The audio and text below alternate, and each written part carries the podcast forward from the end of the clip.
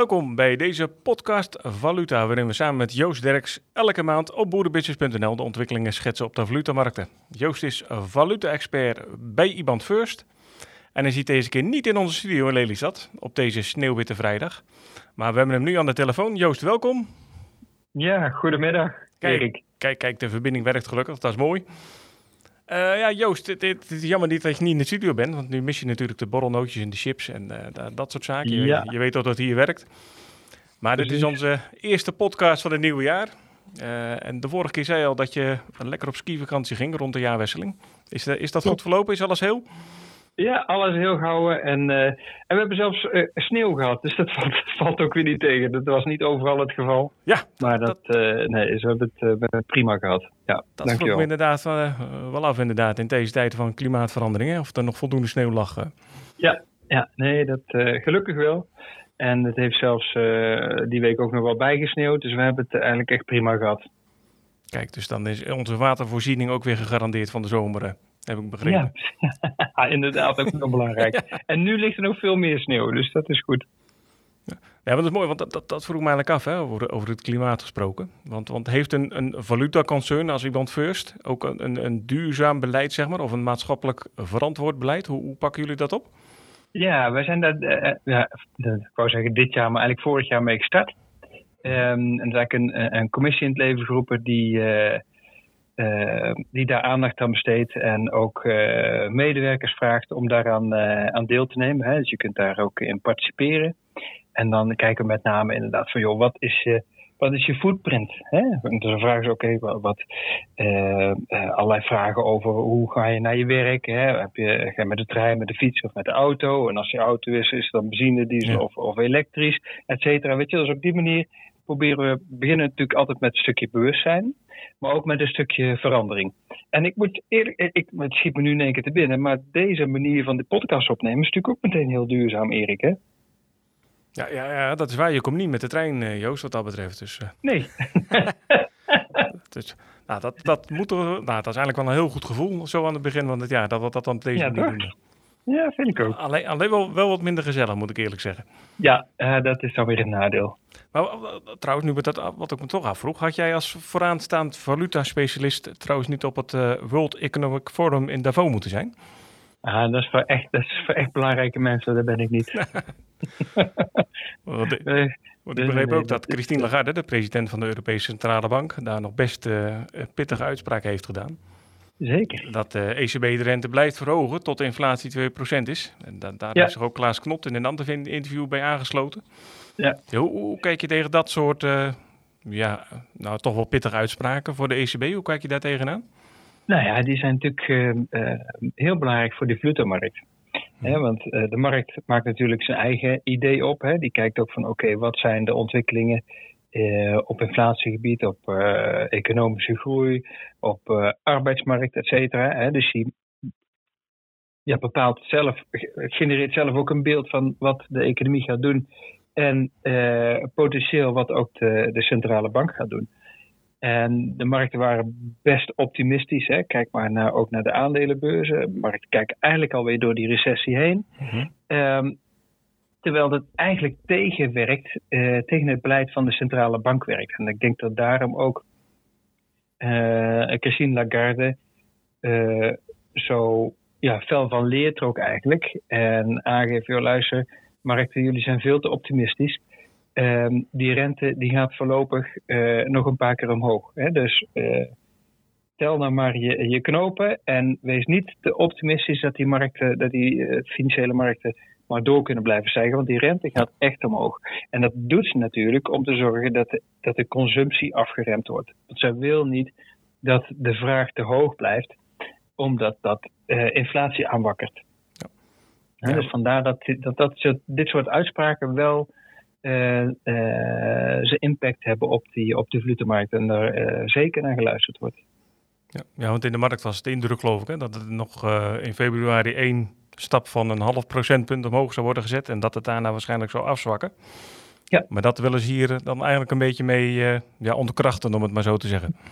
Precies, dat wil ze eigenlijk met die uitspraken zeggen, joh, luister Mark, reken daar maar niet op, want wij gaan door met die renteverhogingen van 0,5%.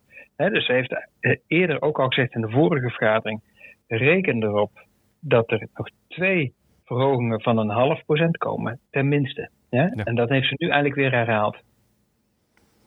En is dat er iets wat dan ook direct impact heeft op de markt? Nou, wat je wel ziet is dat in ieder geval euro-dollar gisteren of eergisteren bijna even 1,09 aantikte.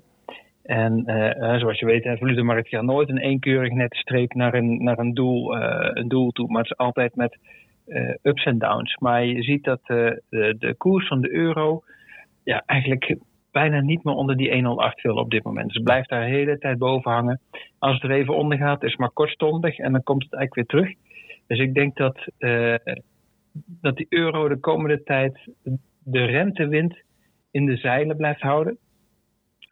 Zeker ook omdat de beleidsmakers van de Fed, die gaan morgen eigenlijk hun blackoutperiode in. Hè? Want die hebben natuurlijk 1 februari komt hun rentebesluit. Ze hebben 31 januari en 1 februari hebben zij die meeting. Mm-hmm. En dan is het altijd 10 dagen daarvoor dat zij niks meer mogen zeggen richting de buitenwereld, dus richting de pers. Dus vandaar, vanuit de Fed krijg je eigenlijk geen tegengas meer. Nou, de ECB is natuurlijk een dag later, dus die kan nog een dagje extra kletsen, zeg maar. Nou, dat heeft Christine Lagarde gisteren heel duidelijk gedaan.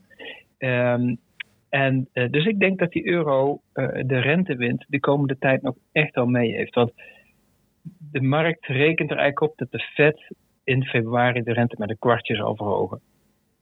Zeker ook gezien de ontwikkelingen op inflatiegebied, die langzaamaan toch wel naar beneden komen. En ook die arbeidsmarkt. Dat die rente in Amerika met een kwartje naar boven gaat. Terwijl de ECB, reken daar maar op in ieder geval 0,5%. Dus dat betekent dat het renteverschil kleiner gaat worden. In Amerika is het nog steeds hoger, maar het wordt wel kleiner. En dat zie je nu eigenlijk gebeuren in die markt. Natuurlijk, er is al een hoop ingeprijsd. Maar het renteverschil wordt ook in de loop van de tijd nog steeds kleiner, omdat die ECB gewoon door blijft gaan met het verhogen. Is het dan niet voor zo'n vet? Want ook in de Verenigde Staten heb je natuurlijk hetzelfde uitgangspunt. Ook daar moet nog inflatie meer worden beteugeld om die gewenste 2% te halen. Is dat dan niet dat zo'n vet eigenlijk ook zo'n verrassingseffect wil hebben als de ECB om toch een statement te maken? Ja, en dat doen ze ook. Dat proberen ze ook eigenlijk altijd. Hè? Dus ik zeg ook voor jou, luister, reken erop dat wij onze belangrijkste focus is het beheersen van die inflatie. Dus als wij tekenen zien dat die inflatie weer terugkomt, dan gaan wij meteen aan de rem trekken. Ja? Dus ook zo'n vet worstelt natuurlijk altijd met de combinatie tussen van wat gaat zo'n markt doen? En wat kan ik en hoe communiceer ik in die markt? He, dus dat is altijd heel erg complex, een complex evenwicht. Wat ze daarin proberen te hanteren. Want ze willen de markt ook weer niet te bang maken. Hè? Ze willen ook niet de economie een recessie in praten. He, dus vandaar dat altijd die speeches die ze dan geven na zo'n vergadering, die zijn natuurlijk precies uitgeschreven. En analisten checken ook exact wat daarin geschreven is. De vorige keer zei hij dat zinnetje staat er nog wel in. Maar dit stukje van die zin hebben ze eruit gehaald. Dat zou wel eens ergens op kunnen duiden. Nou, zo precies wordt daarnaar gekeken, omdat de impact van zo'n besluit natuurlijk ook heel groot is. Ja. En wat verwacht je dan? Ja, goed, ik weet, jij bent niet zo van de verwachtingen, wat de euro-dollar of wat sowieso koersen gaan doen. Maar als nu 1,8 ongeveer de bodem is, dan lijkt opwaarts het meest voor de hand liggend, of niet, de komende weken? Nou ja, ik denk wel dat, wat ik net ook al zei, hè, dat de euro die rentewind echt wel even in de zeilen heeft. En dat je 1,09, daar zijn we al bijna geweest. Ik denk dat voordat wij in de volgende podcast zitten, dat we de 1,10 hebben gezien. Okay. Dat denk ik wel. Ja. Ja. Hè, en dat met name voor de komende maanden verwacht ik ook dat die trend zich wel door kan zetten. Betekent niet dat het hele jaar zo blijft. Oh, nu maak je me nieuwsgierig. Vertel. Ja, nee, ik denk dat de ontwikkelingen van de economieën tussen Amerika en Europa, dadelijk wel uit elkaar gaan lopen. En wat ik ook al eerder heb gezegd, de Amerikaanse economie is veel flexibeler, reageert sneller. Een zeer flexibele arbeidsmarkt vergeleken met de Europese arbeidsmarkt. Dus als die Amerikaanse economie dadelijk weer... Hij is sterk en hij blijft het goed doen, maar ondanks dat de renteverhogingen die we nu hebben gezien en de economie blijft het goed doordraaien en ze proberen of ze kunnen een recessie vermijden, dan denk ik dat die economie in Amerika weer in de cyclus zeg maar voorop loopt ten opzichte van die in Europa. En dan zou het sentiment ook alweer eens kunnen gaan draaien, want als de economie in Amerika het weer goed gaat doen en die van in Europa is nog zeg maar aan het bijkomen van die renteverhogingen die we nog voor de kiezer hebben, dan kan dat sentiment eigenlijk in de tweede helft van het jaar wel eens omdraaien. Dus wat dat betreft, het blijft ook fine-tunen, hè? Wat dat betreft. Het blijft fine-tunen en daarom ben ik er altijd heel voorzichtig mee van te ver in de toekomst kijken, want er zijn zoveel variabelen en er kan nog zoveel gebeuren natuurlijk. Dus is het onmogelijk om te voorspellen waar die euro-dollar naartoe gaat. Maar goed, als je me dan toch vraagt, dan is dit op dit moment mijn idee, ja.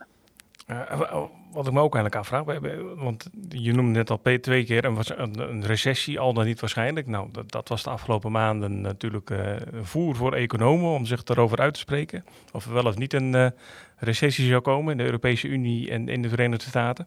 Ja. Wat zijn nu jouw verwachtingen daarvan? Nou ja, kijk, uiteindelijk de centrale bankiers die willen eigenlijk graag een stukje economische afkoeling. Ja, om die balans terug te krijgen tussen vraag en aanbod. Want alleen dan krijg jij die inflatie onder controle. Hè? Want als er minder vraag is, gaan de prijzen gewoon minder hard omhoog. Er zit een stukje internationale economie waar de ECB en de Fed natuurlijk zelf geen invloed op hebben. En dat is dat de Chinezen nu dat zero-covid-beleid hebben losgelaten. Kijk, nu hebben we een Chinees nieuwjaar, dus iedereen is nu naar familie toe. Dus het ligt daar eventjes voor een heel eind op een lager pitje dan normaal gesproken. Maar als dadelijk iedereen weer terugkomt en mensen gaan weer volop aan het werk en kunnen dus ook weer volop gaan besteden, dan kan dat ook zijn impact hebben op de hele wereldeconomie. Want als China aan de gang gaat, dus als alle fabrieken weer open gaan, dan komt er weer een enorme vraag naar grondstoffen en naar energie. Ja, met als gevolg dat op de internationale markt de grondstofprijzen en energieprijzen weer gaan stijgen. Ja, dat is juist spannend, hè? Want eigenlijk werd dat voor nu ook al verwacht natuurlijk. Maar door al die problemen die we nu hebben met corona, gaat dat met horten en stoten, hè, wat dat betreft. Ja, kijk, en als je nu ook naar de olieprijs kijkt, hè, ondanks dat we eigenlijk geen olie meer uit Rusland importeren, ligt de olieprijs relatief laag. Ja, die ligt rond de $75. Als de economie in China weer open gaat, dan is de verwachting dat die olieprijs zomaar weer richting de $90 of $100 kan stijgen. Puur en alleen omdat China weer open gaat. En dat betekent dus ook dat energie hier in Europa, of in ieder geval olie, dat weer om en nabij de 20% duurder kan worden dan dat het nu is. Ja. En dat heeft dus ook weer een inflatoire effect. Dat is iets wat compleet buiten de machts- of de invloedssfeer van de centrale banken ligt, maar wat wel op ze afkomt.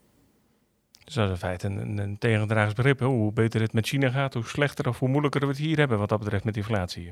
Ja, en dat is ook weer een heel complex evenwicht, dat klopt. Een heel complex evenwicht is dat. Ik las trouwens nu toch over olie begint. Ik las trouwens een paar dagen geleden dat Saudi-Arabië serieus zou overwegen om olie te gaan verkopen naar China. En de betaling zou dan in yuans gaan plaatsvinden in plaats van dollars. Mm-hmm. Ja. Dat zou de Saudische minister van Financiën hebben gezegd. Ja, hoe serieus moeten we dat soort uitspraken nemen? Want dat zou nog wel wat betekenen in de financiële wereld, denk ik. Ja, dat is in het verleden al eens eerder gebeurd. Hè? Okay. Dat oliecontracten voor China in de lokale yuan werden afgerekend. Dus dat is in het verleden eerder gebeurd. Dat heeft nog niet heel grote impact gehad. Want uiteindelijk de wereldmarkt in dollar of in olie is nog steeds in dollars. En natuurlijk, China is wel uiteraard een grote koper van olie. Maar dat heeft tot nu toe niet zo heel veel effect gehad hoor, dat stukje. Nee. Oké, dus dan zou het vooral een soort Chinees chauvinisme zijn als dat in yuan kan worden afgerekend. Ja, en kijk, die Chinezen willen natuurlijk wel steeds meer invloed en steeds belangrijker worden in die wereld.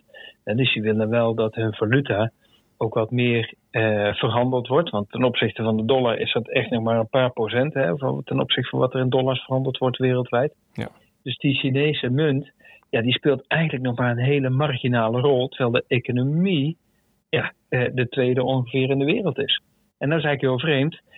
En dat komt met name omdat de financiële markten in China nog steeds gesloten zijn. Je kan niet makkelijk Chinese aandelen kopen of investeren in China, hè, als buitenlandse entiteit. En daarom is die Chinese munt speelt eigenlijk nog een heel beperkte rol op het wereldtoneel. Ja, want over die yuan gesproken trouwens. Je zou denken nu de economie daar weer wat meer open gaat, dat die ook qua koers wat aantrekt, maar hij staat juist onder druk. Ja. Hoe komt dat? Nou, dat komt eigenlijk doordat het in China zelf niet zo goed gaat. En de economie heeft natuurlijk heel veel last gehad van die zero-covid-beleid. Dus daardoor is het bruto nationaal product lager dan gepland. Hè. Dus de groei van de economie was eigenlijk gepland op 8% vorig jaar. Volgens mij is die op 5% uitgekomen. Nu wordt die op 5% ingepland en koers zo'n beetje op 3%. Dus die economie die groeit niet zo hard als dat de beleidsmakers in China eigenlijk zouden willen. En een ander punt is dat, ik weet niet of je dat ook gezien hebt, sinds 1961 is voor het eerst eigenlijk dat die Chinese bevolking gekrompen is. Met 850.000 personen. Nou ja, goed, op 1 miljard is dat nog steeds niet heel veel. Maar het is wel iets waarvan we verwachten dat die trend door gaat zetten. En dat betekent eigenlijk ook dat de verhouding ouderen, 65 plus... en de werkende bevolking, zeg maar, tussen de 20 en de 64 zo'n beetje, dat die verhouding steeds meer richting de verhouding gaat zoals we ook in het Westen zien. Hè? Ja. We hebben natuurlijk ook een demografische opbouw waarbij je eigenlijk steeds meer ouderen krijgt dan jongeren. En die trend zie je dus nu ook langzaam in China gebeuren. Omdat het natuurlijk ook steeds welvarender gaat worden. Dus mensen leven langer. En gaat er steeds meer op het Westen lijken. Maar dat heeft dus ook zijn impact op de totale, en dat is meer de langere termijn, de totale economische groei. Hè? Dus dat gaan we in de komende jaren eigenlijk wel, of decennia gaan we daar wel wat meer van zien. Maar de andere is dat ook de consumentenbestedingen, die liggen op een eigenlijk een lager pitje dan dat de Chinese overheid dat eigenlijk gepland heeft. Hè? Het is echt een plan-economie. Om te zorgen dat ze toch hun groeidoelstellingen halen, verwachten we dat ze daar toch fors gaan stimuleren. En dus dat is enerzijds. En anderzijds dat zij hun munt eigenlijk wat laten verzwakken, om zo een concurrentievoordeel ten opzichte van de rest van de wereld te kunnen krijgen. En daardoor hun groei weer aan kunnen jagen. Ja, eigenlijk is dat ook wel bijzonder, hè? Want je hebt dan inderdaad ook een krimpeconomie. Als je eigen bevolking krimpt natuurlijk. Maar hoe gaat een land als China daarmee om? Nou ja, zij gaan daar... zij proberen natuurlijk gewoon die economie aan te zwengelen. En veel te investeren. En goed, er zijn natuurlijk talloze uitdagingen. Ook bijvoorbeeld dat vastgoeddebakel wat we afgelopen jaren hebben gehad. Nu hoor je daar niet heel veel meer over. Maar dat is natuurlijk nog lang niet over.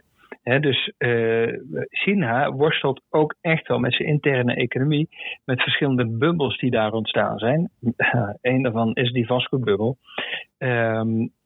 Wat ze op moeten lossen. En dat duurt lang voordat zo'n bubbel dat zeg maar ja, langzaam leeggelopen is. Want ze laten hem niet barsten, want dan ploft alles in elkaar. En dat kan in een... ja, bij ons zou dat zeg maar niet kunnen. Ja. Maar daar kan dat wel, omdat daar ja, de overheid aan de belangrijkste knoppen zit. En die bepalen gewoon wat er gebeurt. En dus dat is eigenlijk niet te vergelijken met wat je in het Westen ziet. Maar op die manier probeert China dus eigenlijk die economie toch op de rails te houden. En door verschillende stimuleringsmaatregelen, maar ook om hun eigen valuta wat zwakker te maken op het moment dat ze beter uitkomt. Ja, dat doen zij gewoon. Ja. Helder. Nou, als je zegt van de economie op de rails houden, dan is het een kleine stap van China naar het Verenigd Koninkrijk. Ja. Dan heb je ook de nodige problemen om de economie op de rails te houden. Ja. Je hebt gisteren ook een column gemaakt inderdaad, dat er van breu naar recessie gaat, om de Brexit maar in 2 woorden te vervatten. Ja. Hoe beschouw je die ontwikkelingen daar? Er waren natuurlijk een heleboel politieke instabiliteit. Nu meneer Sunak daar zit, is het relatief rustig. Maar dat betekent niet dat het ook beter gaat, begrijp ik, hè? Nee, de economie heeft echt heel veel last van naweeën. En je zag dat gisteren ook weer in die werkgelegenheidscijfers. De werkloosheid is heel erg laag. En dat komt omdat er gewoon te weinig mensen zijn om alle diensten te kunnen vervullen. Ja. En het gevolg daarvan is dat er nu heel veel gestaakt wordt, omdat werknemers hogere salarissen eisen, omdat die inflatie zo oploopt. He, dus, en dat is echt bijna een direct gevolg van de hele Brexit. Want door die Brexit zijn er natuurlijk heel veel immigratiewerknemers, dus werknemers van buiten de UK, die werden eigenlijk weer weggejaagd en die zijn weer vertrokken, want die mochten daar, of die konden daar eigenlijk niet langer blijven. En de werkzaamheden die zij verrichten, ja, die wilden heel veel Engelsen niet verrichten. Hè? Dus vaak het wat lager geschoold personeel. Maar goed, dat zijn wel de handjes die echt nodig zijn om een economie draaiende te houden. En dat breekt de Engelsen op dit moment op. Ja, het is ook niet iets waar ze snel een oplossing in kunnen of willen vinden, heb ik de indruk. Nee, dat is natuurlijk heel lastig. Kijk, als er honderdduizenden werknemers weer je land verlaten, die belangrijke radertjes waren in die hele economie en de hele service- en dienstverlening, die met name de overheid ook voor haar rekening neemt. Ja, weet je, we weten hier ook in Nederland hoe moeilijk het is om aan personeel te komen. Nou, als jij daar een paar honderdduizend man zoekt, ga er maar aan staan. Wat zal wat dat betreft de Bank of England begin februari gaan doen met de rente? Nou ja, die gaat ook de rente weer verhogen, denk ik. Ja. Dus nog even twijfel of dat weer een kwartje wordt of ook een 0,5%. Want ook daar moeten ze weer dat evenwicht terugvinden tussen vraag en aanbod. Dus de economie, die heeft het al moeilijk, maar die zal nog verder afgeremd moeten worden om die vraag zeg maar te verlagen, zodat dat overschot aan arbeid ook weer of tekort aan arbeid ook weer meer in evenwicht komt. En zo de prijzen dus van arbeid ook gaan dalen. Dus, en daarom denkt de Bank of England ook dat die recessie langer zal duren dan dat die ooit is geweest en ook dieper, zwaarder zal zijn dan we recent hebben gezien daar. Dus daar wordt de pijn nog wat sterker. Ja, dat is een heel pijnlijk proces. Wat enerzijds ook een indirect gevolg is van de Brexit. En daarom schreef ik dat artikel er ook over. Hè, van Brexit naar Brexit regret of recessie, weet je wel. Dus het is maar eventjes de link naar van oké, toen de tijd wilde de UK echt uit de eurozone. En nu plukken ze daar toch wel de zure vruchten van. Nou, ik denk niet de Britten kennende dat ze daar heel snel openlijk spijt van gaan betuigen van de Brexit, of niet? Nee, dat denk ik ook niet. Want het zijn natuurlijk wat dat betreft zijn eigenwijs volkje. En dat is ook prima. Maar dit moeten ze wel even slikken, denk ik, ja. Over eigenwijs gesproken, dat is ook gelijk weer een mooi bruggetje die ik nu maak naar Japan. Daar is de yen is daar ook de laatste dagen in het nieuws. Vooral met de vraag wat de Bank of Japan gaat doen met haar lage rentebeleid. Is dat nog wel vol te houden? Ja. Er werd een ingreep verwacht, hè, afgelopen woensdag. Dat de Bank of Japan daar zou gaan sleutelen aan de rentecurve. Maar dat hebben ze uiteindelijk niet gedaan. Wat is daarvoor hun motivatie? Nou ja, ik denk dat ze de vorige keer dat ze daarop hinten. En toen hebben ze wel iets gedaan. Hè, aan die hebben ze ook gezegd, luister, we willen die rentecurve, die gaan we monitoren, die gaan we managen. Nou, dat had al een behoorlijk effect eigenlijk op die markt. Waardoor de koers van de yen al behoorlijk is aangetrokken. Dus ik denk dat ze eventjes pas op de plaats maken en kijken van hoe ontwikkelt dit zich verder. En dat we niet de markten vooral niet in paniek willen gaan brengen. Want de eerste aankondiging die ze eind vorig jaar hebben gemaakt, die heeft al behoorlijk wat impact gehad op die markten. Dus ik denk dat dat eigenlijk de reden is dat ze even dachten van laat even de markt nog bekomen van de vorige keer eigenlijk. Ja, en dat is economisch ook verantwoord, gelet op de economie in Japan op dit moment? Ja, ik denk dat zij dat beter kunnen beoordelen dan ik. Gelukkig hoef ik daar niet over te gaan. Nee, maar kijk, op zich is de inflatie in Japan pikt nu wel iets op. Hè? En ze hebben natuurlijk decennia lang geen inflatie gehad of zelfs deflatie. Dus op zich juicht dit op zich wel toe, hè? Een beetje inflatie, maar het moet niet te veel zijn. En dat is met name voor Japan, wat echt een vergrijzende bevolking heeft. Is die dynamiek is gewoon anders. Ja, dat is wel goed. Japan is gewoon een hele grote economie natuurlijk. Maar waarom is zo'n yen ook in de financiële wereld überhaupt een belangrijke munt? Om even de basisvraag te stellen. Nou, de Japanners en de Japanse overheid investeren ontzettend veel, ook in het buitenland. Dus die Japanse yen is echt wel wij merken het hier in Nederland wellicht niet, hè? Omdat we niet zo heel veel handel drijven zelf met Japan. Maar Japan drijft natuurlijk wel heel veel handel met China, met heel veel landen in Azië, met Australië, Nieuw-Zeeland en ook met de VS. En dus voor ons lijkt de yen vaak een verf van ons bedshow, maar in de financiële wereld is het echt een hele grote valuta. Okay. Helder. Ja. Nou Joost, we zijn bijna heel de wereld over geweest. Hè? We zijn in de Verenigde Staten geweest, de Europese Unie, China, Japan, Verenigd Koninkrijk hebben het te pakken gehad. Zie jij nog andere opvallende trends in de valutawereld die we nu nog even moeten aanstippen? Nou, er is eigenlijk nog één dingetje die mij onlangs eigenlijk opviel en dat is de Noorse kroon. Mm-hmm. En we hebben net ook al even aangestipt dat die olieprijs wat onder druk ligt. En het viel me op dat ook de Noorse kroon behoorlijk zwak staat op dit moment. Die heeft eigenlijk de afgelopen 2 jaar rond de 10 geschommeld. Nu handelt hij een beetje rond de 10,75. Dus dat is voor de Noorse kroon een behoorlijk, een redelijke koersschommeling. Dus ik denk dat vond ik wel interessant eigenlijk om nog even te melden. En ook waarschijnlijk direct gerelateerd aan die olieprijzen. Ja, precies. En tot slot, we hebben natuurlijk een podcast voor de ondernemers in de boerenbusiness. Heb jij nog een tip of een ander iets waar ze rekening mee moeten houden de komende weken?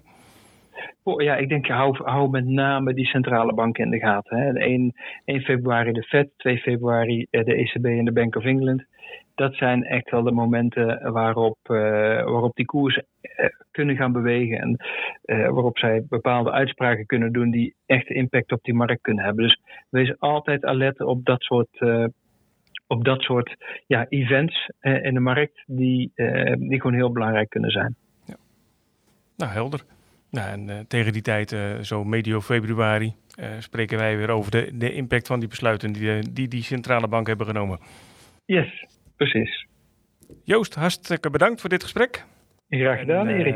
Sowieso inderdaad tot volgende maand. Hopelijk hier weer bij ons in de studio. Dat hoop ik ook. Misschien inderdaad niet de groene gedachte is die we eigenlijk tegenwoordig ook moeten hebben natuurlijk. En heeft u nog vragen voor Joost Derks over de valutemarkten of de financiële wereld? Tik deze dan in en stuur de mail naar redactie@boerenbusiness.nl. En we nemen in onze volgende podcast over de valutawereld mee. Bedankt voor het luisteren.